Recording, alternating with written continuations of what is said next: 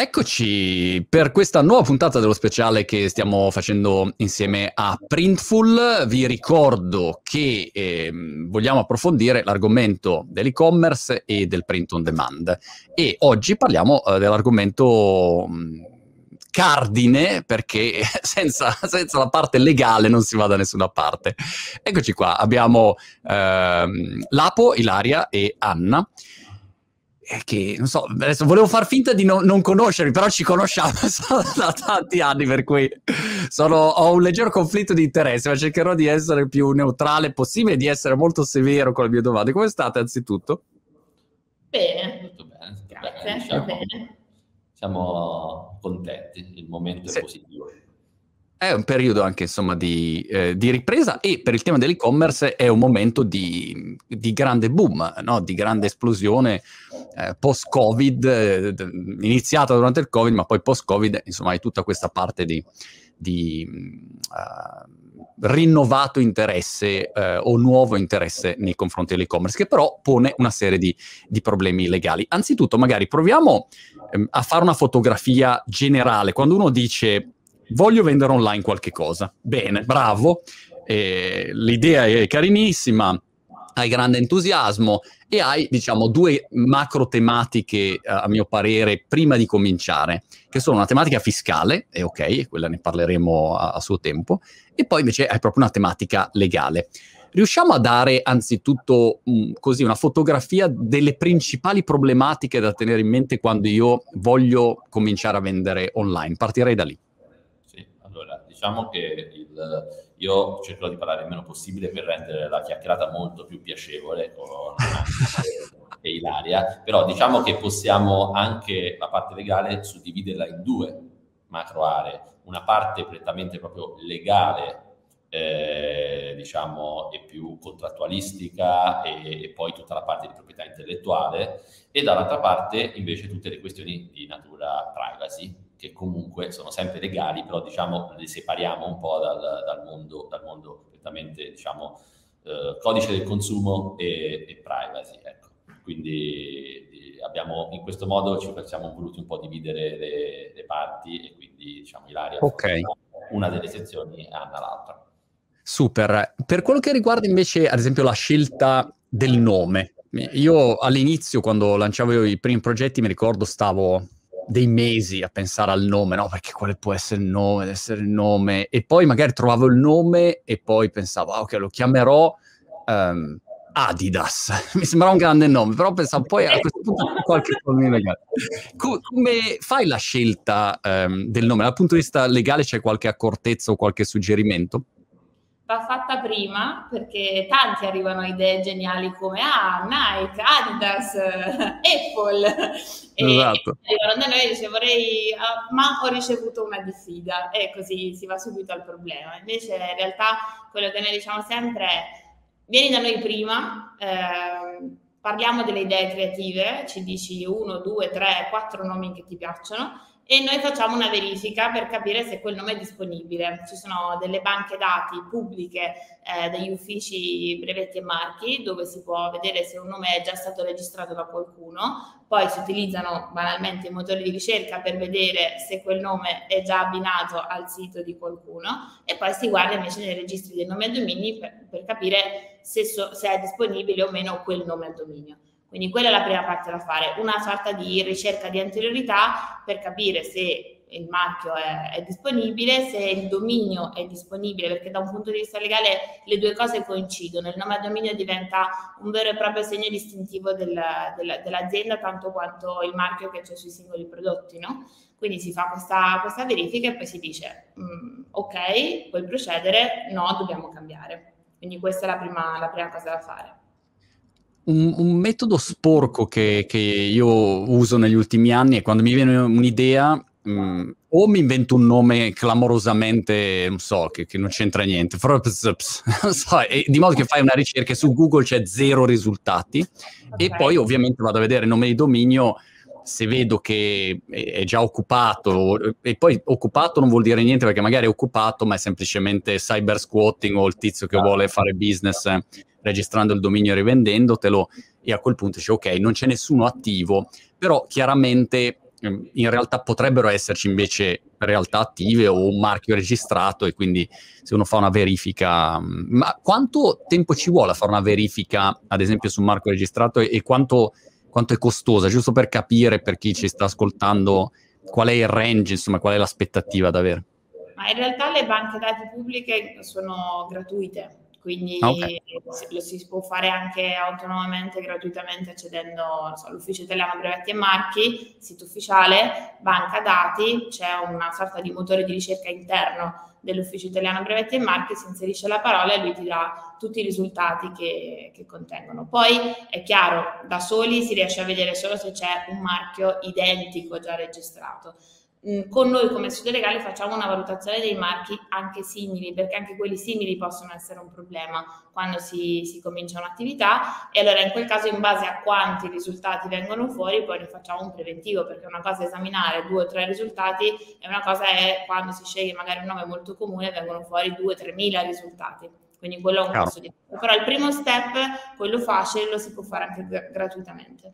Ok, vado per gradi. Altro passaggio è che una volta eh, registrato il dominio, tipicamente io che cosa faccio? Mm, boh, metto su una landing page probabilmente, eh, banale, semplice, dove dico sto arrivando, eh, registrati qua, no? Mm, c'è una casellina dove ti puoi registrare e io ti avviso per, per dirti quando siamo pronti, oppure la utilizzo anche per capire se c'è interesse o meno rispetto all'iniziativa. Questa operazione eh, inizia a introdurre il tema della raccolta dei dati, no? perché devo eh, registrare e a quel punto eh, uno si domanda cosa devo fare? Eh, tecnicamente è facile, pigli un software di mail marketing e fine, picchi dentro il tuo modulino e lui raccoglie le mail. Legalmente invece che cosa comporta? Eh, allora, legalmente innanzitutto dobbiamo decidere cosa fare con quei dati, quindi se vogliamo soltanto avvisare eh, gli utenti che appunto il sito sta arrivando, nostro, il nostro progetto è pronto e quindi magari in quel caso semplicemente andiamo a decidere che utilizzeremo i dati solo per quello scopo oppure magari già da quel momento vogliamo iniziare a mettere su un database anche per utilizzarlo a livello marketing, per monetizzarlo. E allora dobbiamo decidere anche questa seconda finalità e strutturare anche i consensi di conseguenza. Il famoso GDPR ha portato quella che in realtà per noi in Italia non era una vera novità, novità che era quella di avere i checkbox liberi e quindi definire magari di avere un checkbox dedicato per il marketing e da lì poi quando l'utente lo va a validare, poterli utilizzare per mandare l'EM. Questo è bene deciderlo prima, perché se si fa invece in un secondo momento il database non è utilizzato. Questo significa che operativamente, sto pensando proprio alla lista della spesa di attività da fare, c'è una informativa sulla privacy che uno deve pubblicare e quindi dove ti dico la gestione. Devi prevedere quali sono i checkbox, quindi dove mi dai il consenso per quali finalità, se voglio cederle ad altri partner, se voglio fare insomma quelle che sono le attività. Internamente, invece, il, dal punto di vista dell'azienda, se, se ho la, la, mia, la, mia, startup o la mia azienda e, e, e devo mettermi in regola, ho bisogno di qualcosa, documenti o cose varie? Sì, anche qui di nuovo torna la privacy come tema importante. Non è solo carta, non è solo modelli, diciamo, prestampati, ma dobbiamo capire, per esempio, chi internamente accederà ai dati del, appunto, del database di utenti. Quindi in quel caso si dovrà autorizzare quei soggetti con delle istruzioni, oppure semplicemente se andiamo ad utilizzare dei fornitori che trattano quei dati per nostro conto, insieme al contratto, che pure è fondamentale nella gestione pre, eh, stipulare anche le cosiddette nomine, quindi quei documenti che danno delle istruzioni ai nostri fornitori e ci assicurano anche che poi quando dovesse succedere qualcosa, eh, diciamo loro interverranno il nostro supporto anche dal punto di vista privacy. Quindi sicuramente internamente vanno anche definiti bene i ruoli di chi fa cosa e poi diciamo formalizzati anche da un punto di vista privacy, perché poi in un secondo momento ritrovarsi anche qui senza il documento può essere particolarmente problematico. Ecco, una cosa che vorrei solo aggiungere è che un consiglio diciamo, a chi, a, allo start-upper a cui stiamo parlando in questo momento è quello di comunque eh, fare una reale fotografia, quindi la privacy non è formale, perché comunque si può anche creare tutto uno standard formale, una quantità di documentazione, una quantità di, di, di situazioni che ingessano l'azienda e non, e non essere eh, compliant. Quindi fondamentalmente la privacy deve, deve fotografare esattamente la, la, realtà dell'azienda e in molti casi questa cosa non è un lavoro in più, ma è sicuramente un'analisi in più fatta da, dai legali insieme all'imprenditore, ma dall'altra parte è una situazione che può invece rendere la situazione meno ingessata, perché io cerco di modulare la normativa privacy sulla base delle tue necessità, di come te funzioni e quindi non ingessarti in maniera standard come ti, pio- ti piove addosso quantità di carta, ma eh, diciamo anche riuscire a essere più fluidi i movimenti all'interno dell'azienda, le procedure, come girano i dati e, e, tutto questo. Diciamo, la privacy non è sempre e comunque un ostacolo. Sì. Quindi, Assolutamente. Eh, l'altra cosa che mi viene in mente su una landing è sempre l'odiosissimo bottoncino dei cookie, che è uno dei, dei, dei pop-up più odiosi della storia. Io passo la vita ormai a, a, a premere pulsanti perché no, ho, ho, fatto un cambio di postazione su, su, un browser che uso da mobile che è molto mh, attento alla privacy, quindi praticamente i cookie non li accetta mai. Io continuo a cliccare, cliccare, cliccare, passo la vita a cliccare cookie, insomma, quindi questo è, è un aspetto che, che è stato introdotto ehm, tempo fa, non so insomma con quali risultati a tutela del consumatore, ma questo lo lascio valutare al, al, al legislatore. Co- come mh, lo inquadriamo questa, questo argomento cookie?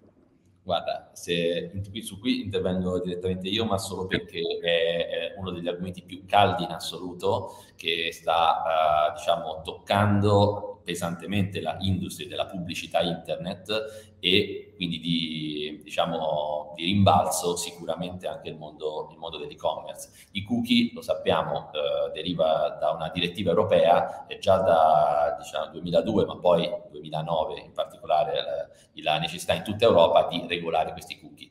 Paesi l'hanno regolati in un modo o nell'altro, noi nel 2014 eh, con il provvedimento cookie che è entrato in vigore nel 2015, che è quello che ha fatto mettere il bannerino, tutto quello che conosciamo. Non vado in maniera tecnica, vado certo. solo il, la situazione lì era una situazione, diciamo, abbastanza filo industry, nel senso che comunque eh, l'utente era aiutato nell'andare avanti se non era interessato, diciamo, a me non mi interessa, tracciami, non tracciarmi, fai quello che vuoi, non mi interessa, vado avanti, quindi scrollavo, cliccavo sul sito, chiudevo il banner, andavo avanti. Ora eh, quello che diciamo, è intervenuto sono le linee guida nuove del garante uscite a luglio, che non, non, è nuova normativa, si tratta di un'interpretazione della normativa in essere anche sulla base del fatto che nel frattempo è entrato il GDPR, nel frattempo ci sono state delle interpretazioni anche a livello europeo, quindi il garante ha ritenuto che questo era giusto, insomma, fare un po' di chiarezza. Però facendo un po' di chiarezza, uh, ora ha, uh, diciamo, appesantito un po' uh, la, la, la situazione, poiché uno fra tutti, le, la questione è che eh, le linee guida prevedono che la X del banner, cliccando sulla X, io devo consentire all'utente di andare avanti eh, senza nessun tipo di tracciamento. Cioè la X rappresenta eh, nel, nell'ottica di queste nuove linee guida un consentire all'utente di non scegliere. Io non scelgo e resto nella, nello status quo, momento uh, attuale. Questo che può anche avere, diciamo, un suo senso, crea, può, può creare, diciamo, nella, nel sistema del programmatic un, un, danno enorme perché dobbiamo considerare che un 80%, 85% de, dell'utenza di un sito internet non è interessata, non, è, non ha paura del grande fratello, ma nel senso che proprio non è interessata, non è che dice profilatemi pure. Non so, non, so, non so, cosa vuol dire, vado avanti, fammi togliere questo banner, lo clicco. Se io clicco vuol dire che c'è diciamo, una caduta importantissima della, della, della, conversione, della possibilità di sganciare i cookie e da lì tutto ciò che viene fuori, tra cui il retargeting. E il retargeting, remarketing, è una cosa, diciamo, secondo me fondamentale nel mondo dell'e-commerce. E quindi, eh, diciamo, la, la, questione cookie, che fino ad oggi può essere stata un po' una, una noia per, per l'imprenditore di dove metto il banner, non metto il banner, come metto il banner, le cose si evolvono, sono nate le CMP, metto la CMP, quale CMP, eh, il framework IAV, non il framework IAV, comunque questioni che erano fattibili. Adesso invece abbiamo una questione sostanziale che, che, va, mm. che va gestita, quindi anche lo IAV in questo si sta, si sta muovendo per cercare di trovare eventuali possibilità. Degli standard anche applicabili. Mi aspetto un un'esplosione di nuovi pop-up, perché quando cliccherai la X a quel punto io ti faccio uscire un altro pop-up che dice sei proprio sicuro, guarda che se non accetti i cookie, sì sì, ma, ma veramente sei sicuro? E continuo finché dici non oh, accetto, questo mi sa che sarà la, la, logica conseguenza. Intanto ricordo per chi si fosse messo in ascolto in questo momento, stiamo realizzando questo speciale con Printful, printful.com slash monti, se vuoi eh, testare direttamente mh, mm, il, servizio di, di print on demand e stiamo approfondendo il tema legale dell'e-commerce. Allora, un'altra cosa che c'è sempre sulle landing è ehm, il terms of use, i termini e le condizioni generali. Tipicamente ci sono sempre questi due documenti, la privacy policy che ti dice, ecco, bla bla bla, tutte le, le condizioni della privacy e queste condizioni generali indicazioni su queste condizioni generali? Ci sono dei documenti standard che uno può utilizzare? Come suggerite di, di muoversi? Questa parola standard, standard eh, subito, ma standard. A noi proprio no. Eh, no, in realtà c'è una regola importante che eh, sembra una regola data, dice vabbè loro fanno gli avvocati e quindi danno mm. questa regola, ma no copia e incolla il copia e incolla mm. sulle condizioni generali è pericolosissimo perché le condizioni generali che sembrano un po' un documento sempre abbandonato lì sugli e-commerce, sì. non sai mai bene servono o non servono, in realtà sono il documento che regola il rapporto tra la società che vende quel prodotto, quel servizio e i consumatori. E in un ordinamento come il nostro, dove i consumatori sono molto tutelati perché sono ritenuti la parte, diciamo, svantaggiata, no? Perché l'imprenditore ha la possibilità di creare il suo sito, mettere sui suoi servizi, scrivere quello che vuole nei documenti, io che invece vado lì e voglio comprare, di fatto mi trovo a doverli accettare così come sono. Quindi le norme nel nostro ordinamento tutelano molto il consumatore. E allora che cosa succede? Che se io imprenditore copio in condizioni generali da qualcun altro, non le faccio e non le ragiono sulla base di quello che è il mio prodotto e servizio, magari poi quando il consumatore mi fa una contestazione non ho modo di difendermi e quindi gli devo dare ragione. Magari era un rompiscatole che ci prova e però io devo cedere perché legalmente non mi posso difendere. Quindi mm. la prima regola è non copiarle.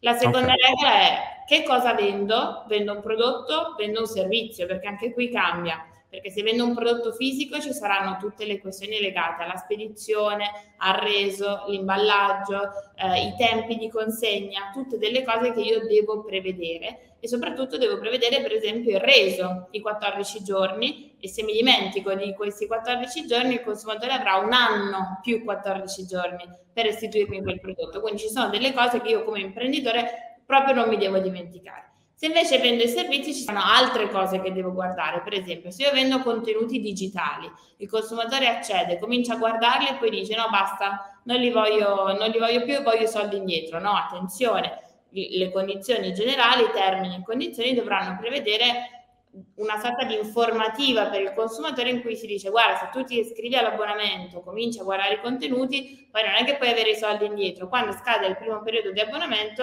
allora il tuo abbonamento si ferma. Ma tutto questo va scritto perché se non lo scrivo sono io in torto. Quindi diciamo questo mm. è eh, la cosa da ricordarsi. Per esempio, uno degli errori più grandi è quello di dire, va bene, vado a copiare le terms and condition, non lo so, di Zalando, perché sicuramente eh, sono fatte bene, e lì poi ti trovi delle cose che tipo Zalando concede a, all'utente 30 giorni di recesso invece che i 14 previsti dalla legge, quindi a quel punto anche te l'hai scritto certo. sul bianco, consenti 30 giorni. Ogni volta mi domando perché, ehm, però, se Google fa le condizioni generali, ogni tanto mi compare un pop-up che dice abbiamo aggiornato le condizioni, accettale, oppure sei libero di non accettarle. Se non le accetti, non accedi più a nessun servizio Google. Quindi tu accetti qualunque cosa.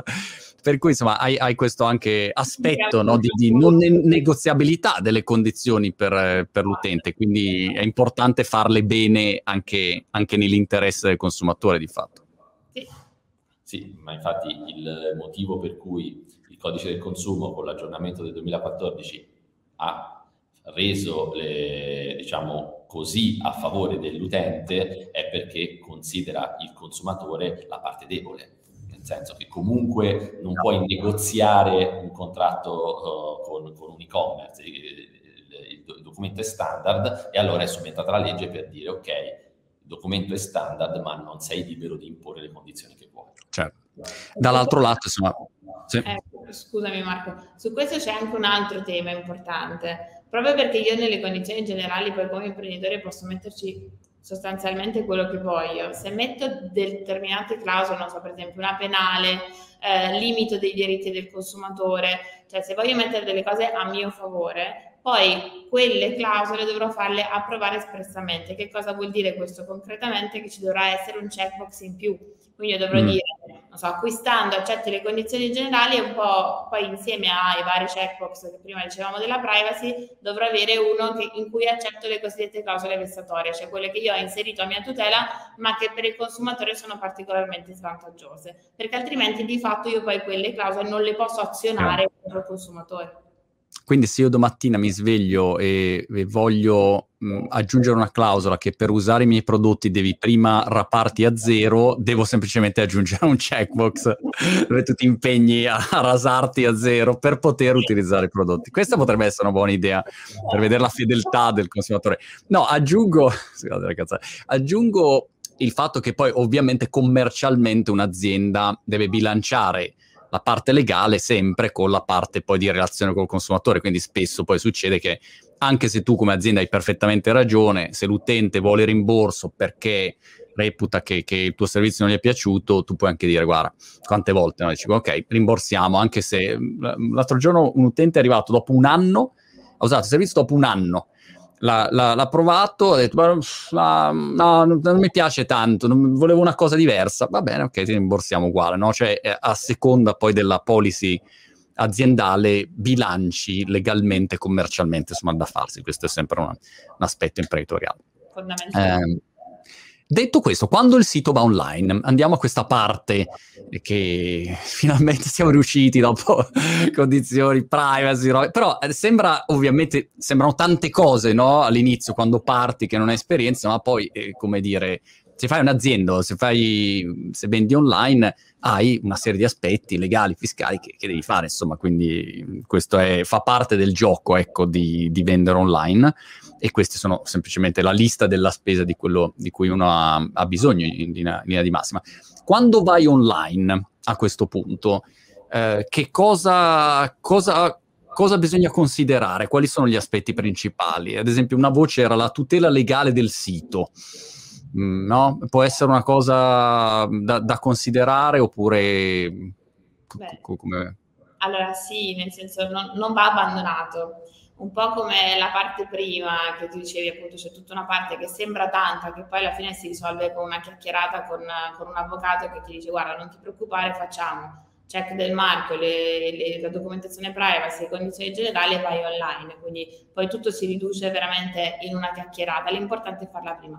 Una volta che sono online però non me lo posso dimenticare questo sito, perché? Perché poi il business evolve, quindi magari io all'inizio parto con l'e-commerce e vendo un solo prodotto, un solo tipo di prodotto, quindi avevo strutturato per esempio le condizioni generali intorno a quello, poi magari aggiungo tanti servizi ma non aggiorno le condizioni generali, quindi avrò il sito che va avanti, la parte legale che resta indietro, invece in realtà devono andare di pari passo. Quindi una cosa da ricordarsi è se il business evolve, se qualcosa cambia, cambia anche la documentazione eh, contrattuale mm. da, da, prevedere sul sito. Quindi questa è la, okay. E, e questo vale, sì, sì, esatto. Se voglio creare la newsletter, voglio aggiungere una nuova interazione degli utenti, non ci dobbiamo dimenticare poi che ogni volta che l'utente rilascia qualche dato sul sito dobbiamo mettere l'informativa privacy dedicata, non possiamo sempre riciclare la prima senza poi... La vecchia. Uh, a me colpisce comunque vedere... Um, negli Stati Uniti come si muovono in modo completamente diverso. Mm, dai, dai, concorsi dove uno su YouTube dice allora adesso regalo 250 dollari se nei commenti scrivi Pippo, dai mandami il direct e ti mando 200, non so, in Italia ti, ti arrestano se fai una roba così. E, e loro, loro li chiamano i giveaway, no? Il giveaway, giveaway, è, tutti, tutta la strategia, no, è facile, fai giveaway, ma come fai a fare giveaway? Cioè, anche qua in UK fai giveaway, cosa fai giveaway? Cioè, devi stare molto, molto attento, no? Oppure, appunto, in Italia su, sui concorsi c'hai il notaio, le procedure, tutto quanto. E, ehm, e lo stesso anche sulla registrazione email, tu vedi negli Stati Uniti aziende che vanno proprio così, vai, dammi la mail e poi arrivederci, insomma, ti farò sapere cosa ci ho fatto, insomma. Quindi, insomma, è incredibile come da paese a paese, adesso sta cambiando un po' la situazione, però da paese a paese c'è, c'è un grande divario, ecco, l'Italia è molto tutelativa da questo punto di vista.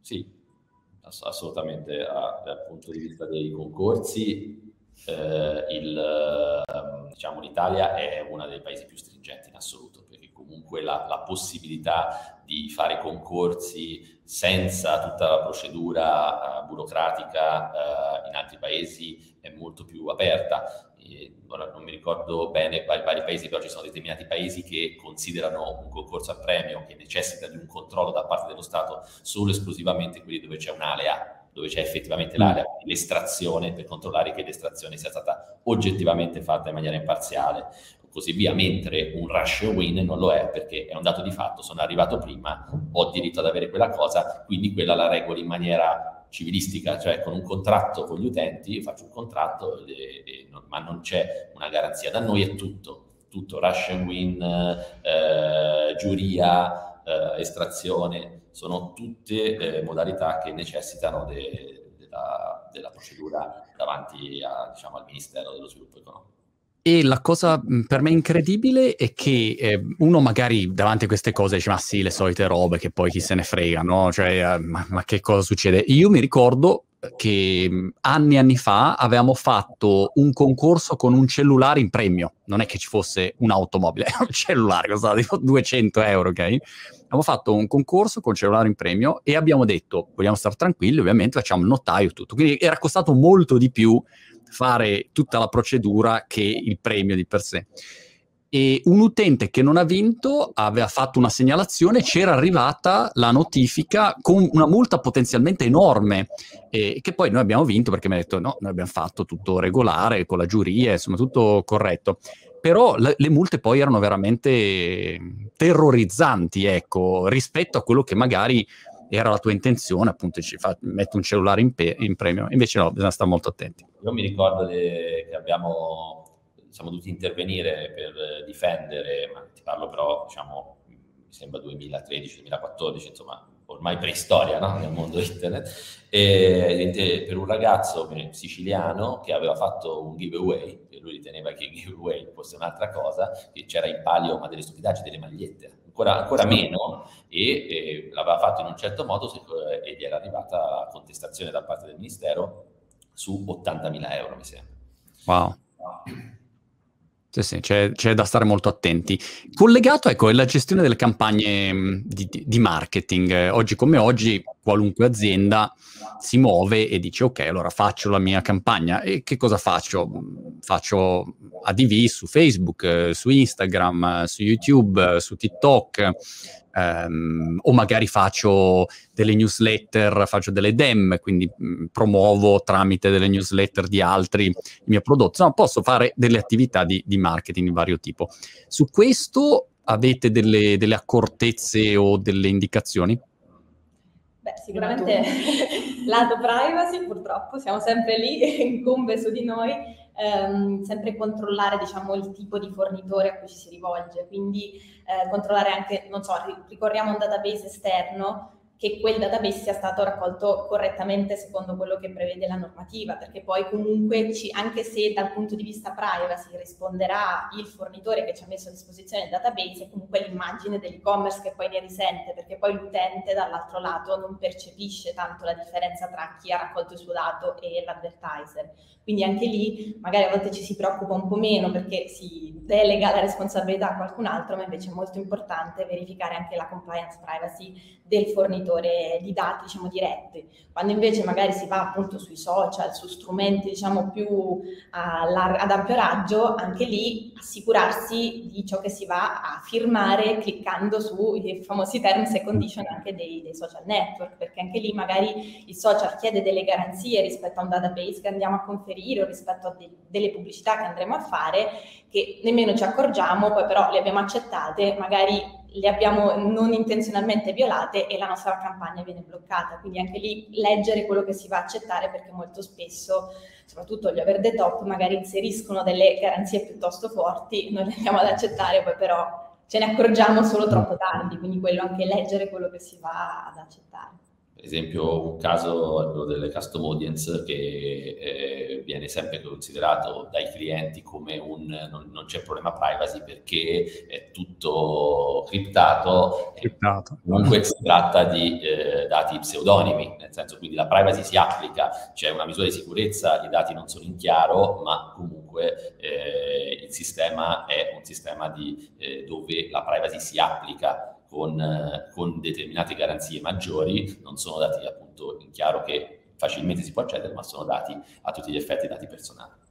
E poi c'è una parte di contenuto invece, perché eh, poi la pubblicità è contenuto e a quel punto eh, ci sono due, due aspetti. Eh, se faccio pubblicità direttamente dovrò ricordarmi sostanzialmente due regole, che la pubblicità deve essere sempre riconoscibile come tale, quindi mh, mm, è facile se vado tramite gli strumenti dei social, le campagne eh, che mettono a disposizione i social network, eh, se invece vado tramite terzi, per esempio influencer, talent, eh, so, su Instagram, su TikTok, lì devo premurarmi contrattualmente di ricordare alla persona che ingaggio, che farà pubblicità per me, di ehm, comunicare che quel contenuto è pubblicità, perché altrimenti incorro nelle sanzioni che sono simili a quelle dei concorsi di cui parlavamo prima, eh, posso incorrere in delle sanzioni per pubblicità occulta. E poi, no. quindi prima regola, pubblicità riconoscibile come tale, la seconda regola è eh, che la pubblicità non deve essere ingannevole quindi attenzione proprio al contenuto, a quello che dico, perché magari in buona fede utilizza anche un claim che è molto di impatto da un punto di vista commerciale, ma che magari fa capire una cosa che non è molto chiara sul prodotto o sul servizio. E anche quello nel nostro ordinamento può essere oggetto diciamo, di attenzione da parte dell'autorità e se in violazione delle norme di sanzione. Il tipico esempio di influencer è hashtag ADV che tu metti sempre nella... Ad esempio in questo speciale con Printful c'è sempre hashtag ADV perché è uno speciale ehm, in collaborazione sponsorizzato da, da, da Printful. Um, una cosa che mi avete fatto venire in mente è che tutto questo mondo della privacy e del rispetto dei dati degli utenti ha creato anche delle nuove industrie che, che sono, erano inimmaginabili.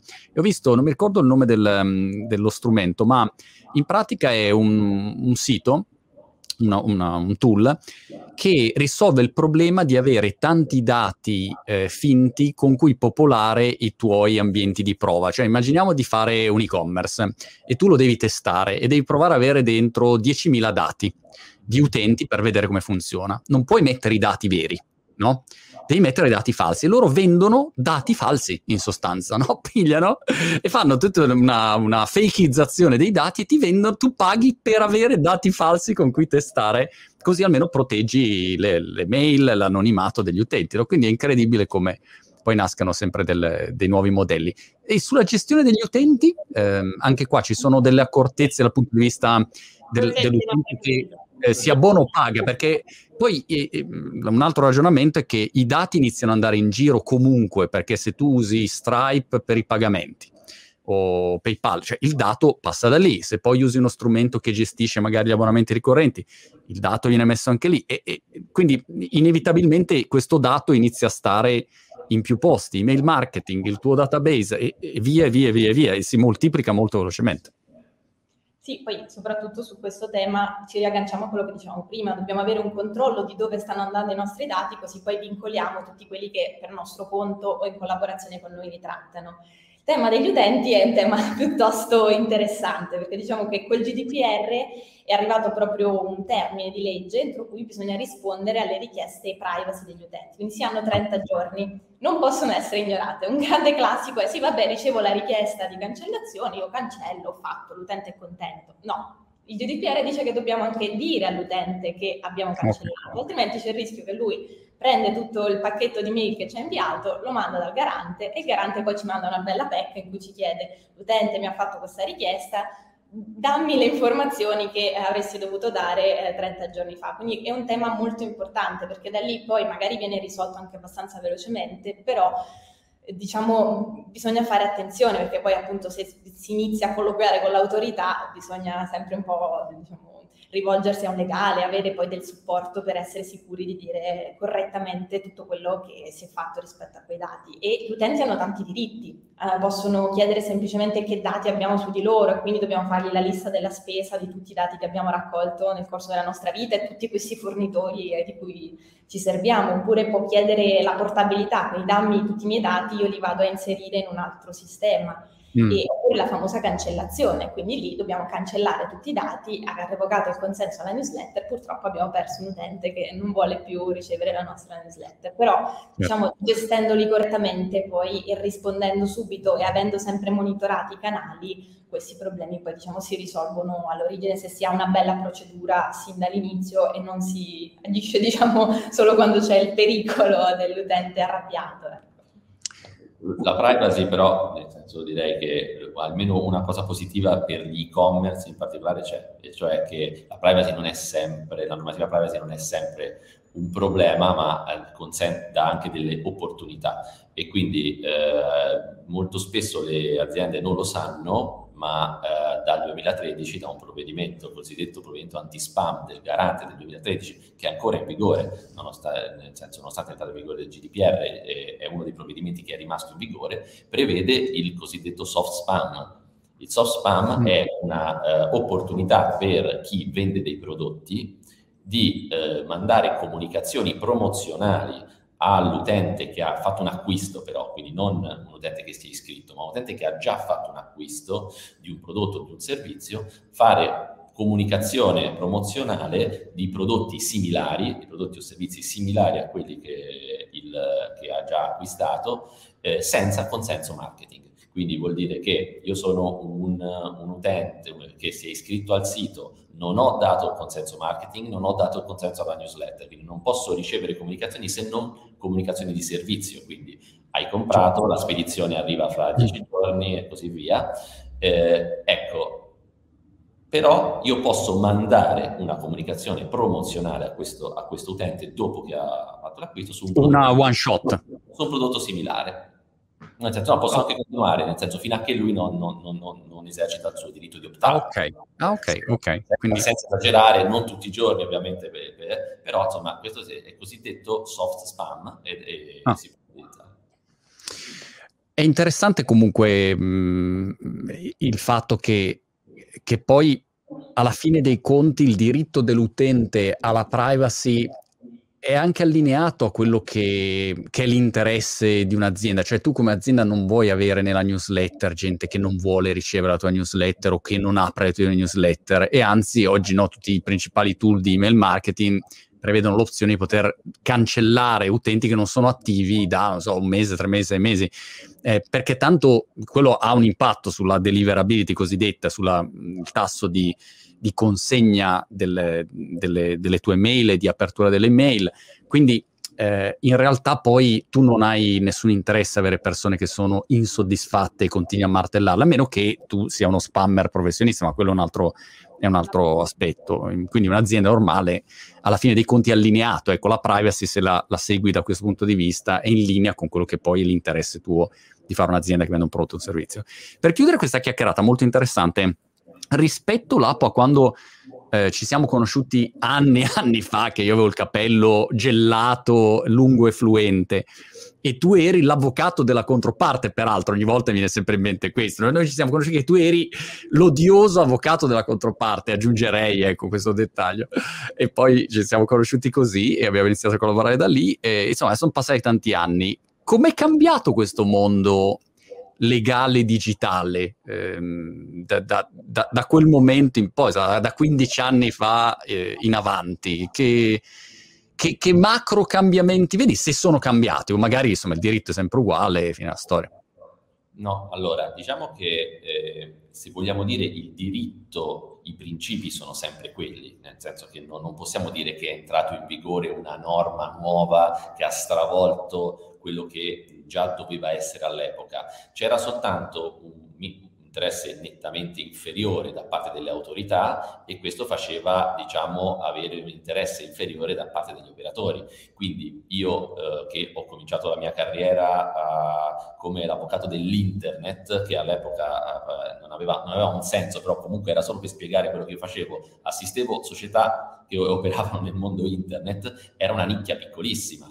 I, i fatturati, sai benissimo, essere, essere, eh, erano piccolissimi, forse il mercato si stava un po' riprendendo dalla botta della, della, del, diciamo, delusione della new economy, che non era vero, che era diversa dall'altra economy, e quindi nel 2005 ancora eravamo in fase di crescita. La, la privacy esisteva già, perché il codice della privacy è del 2003, ma fondamentalmente era una questione che io affrontavo in maniera molto, molto marginale, ma veramente molto marginale, eppure tutto è, era più o meno come adesso e, e quindi le, l'evoluzione è, è, stata di questo tipo. Il, l'e-commerce era veramente limitato, quindi i casi erano, erano mo, molto pochi. Io mi ricordo che avevo dei, dei clienti eh, all'epoca e-commerce, eh, diciamo, avevamo problematiche nettamente inferiori, eh, si, si, si, ahimè bisogna dire anche si pirateggiava di più perché diciamo, si, poteva, si poteva fare.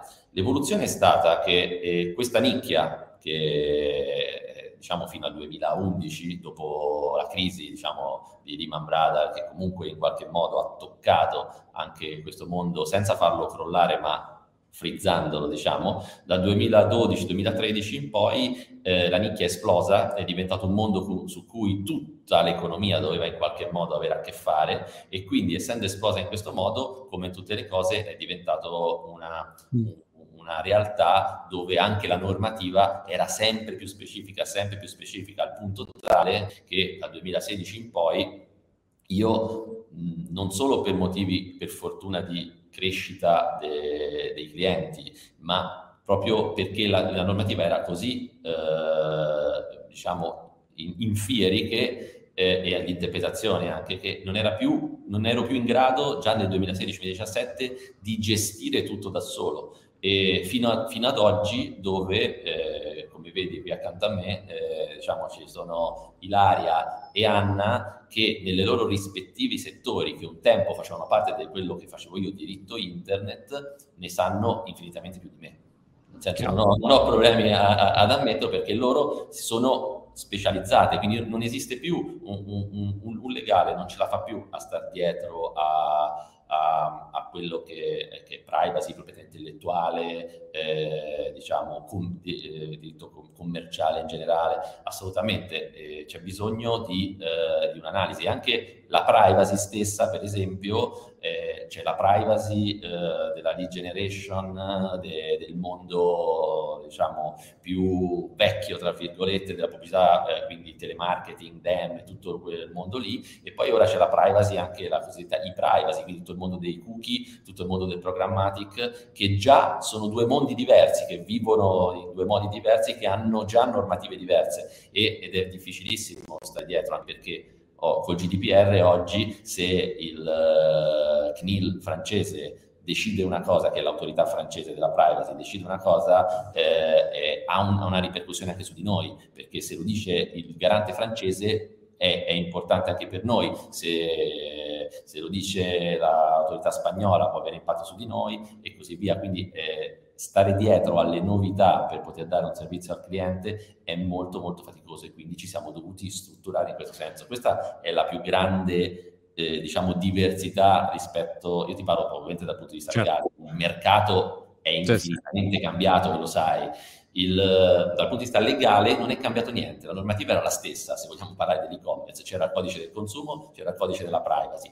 Questa normativa si è evoluta, ma non è cambiato nulla. Era eh, che all'epoca, diciamo, i, i erano nostri, quattro gatti, nostri, eravamo quattro gatti era, e poi era il Far West, era, era, più divertente, nel senso eh, ci credevamo anche abbastanza immuni dalla normativa. Eh. Chiarissimo. C'era anche, c'era anche, non so, meno consapevolezza della persona fisica, cioè perché noi ora abbiamo affrontato tutto il tema dalla parte dell'imprenditore, però anche dall'altra parte del consumatore forse prima era più solo un consumatore, invece adesso c'è tanta attenzione anche da parte della persona che, che compra tutta una serie di tematiche legate al sito, cioè come quello che tu dicevi prima, nessuno vuole un utente arrabbiato perché riceva t- tante mail, no? E la stessa cosa quando io propongo un prodotto, come lo propongo, che, che, cosa prometto, poi il prodotto lo fa. Prima magari c'era più leggerezza, quindi si faceva tutto con maggiore leggerezza. Oggi il consumatore è molto più attento, è molto più attivo e fa delle scelte e queste scelte hanno un impatto sul mondo legale. Quindi... È un mercato molto più maturo in assoluto sì, è gigantesco ormai. Va bene, eh, vi ringrazio moltissimo, um, Lapo, Ilaria, Anna. Eh, come lo pronuncio il nome dello studio legale? DGRS o DGRS? Devo, tipo REM o REM? Come... Siamo, siamo, ancora autarchici. Sì, esatto. DGRS. DGRS. Il, DGRS. Ecco.